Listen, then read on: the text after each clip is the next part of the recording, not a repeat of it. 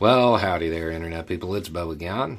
So, today we are going to talk about a uh, bill in Tennessee, HB 800. Um, and it's what we've just come to expect from those in political office now.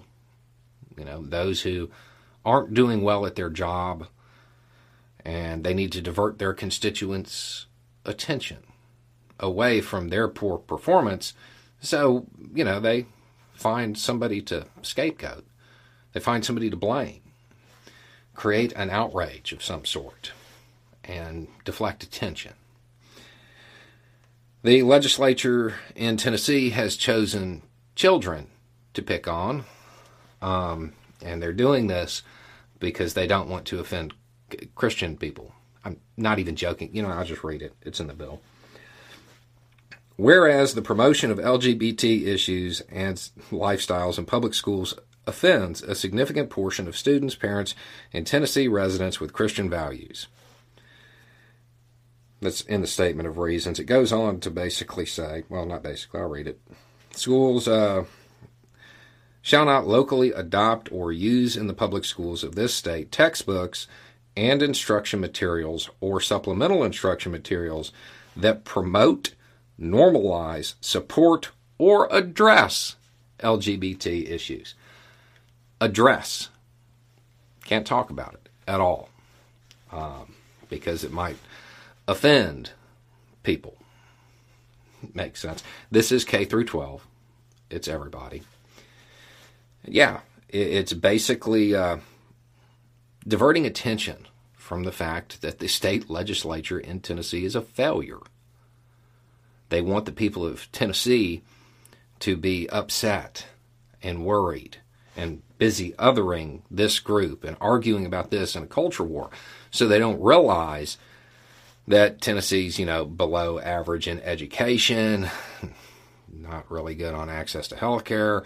It, it's pretty much bad all the way around, with the exception of stuff related to business. But that doesn't actually mean anything to the average person in Tennessee because the median household income there is the 40th.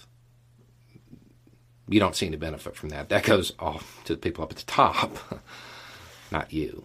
Um, I did find one thing that Tennessee was in the top 10 in homicide rates. But what really matters is the fact that there might be a kid in a public school who reads a book with a gay character. It's about deflecting blame, and it's the same authoritarian playbook that that Putin would use. And that isn't something just to say that because he's the villain of the day. I mean that literally. This is this is pretty much the 2013 gay propaganda bill from Russia. The only real difference is that in Tennessee, it's limited just to the schools, where in Russia it, it was everywhere. It's limited to the, to the schools in Tennessee because, you know, there's that pesky constitution in the way. Otherwise, I'm fairly certain it would be statewide. It, it always boggles my mind that those people who run with campaign ads of eagles and American flags and, you know, we the people on a piece of parchment behind them, they always seem to just try to go right up to the the line of what they're allowed to do by the Constitution, rather than you know accepting the spirit of it, that document that they claim to love but have never read. This is another example of authoritarians trying to scapegoat a demographic so they can keep everybody in line because it's offensive to Christians. So if it's not offensive to you, you're obviously not a good Christian, right? And this is what the state wants you to do. I'm pretty sure that we have a kind of a guideline when it comes to the separation of church and state in this country. Maybe I'm wrong, but it's another garbage bill designed to scapegoat people. It's another garbage bill designed to manipulate those who are easily influenced.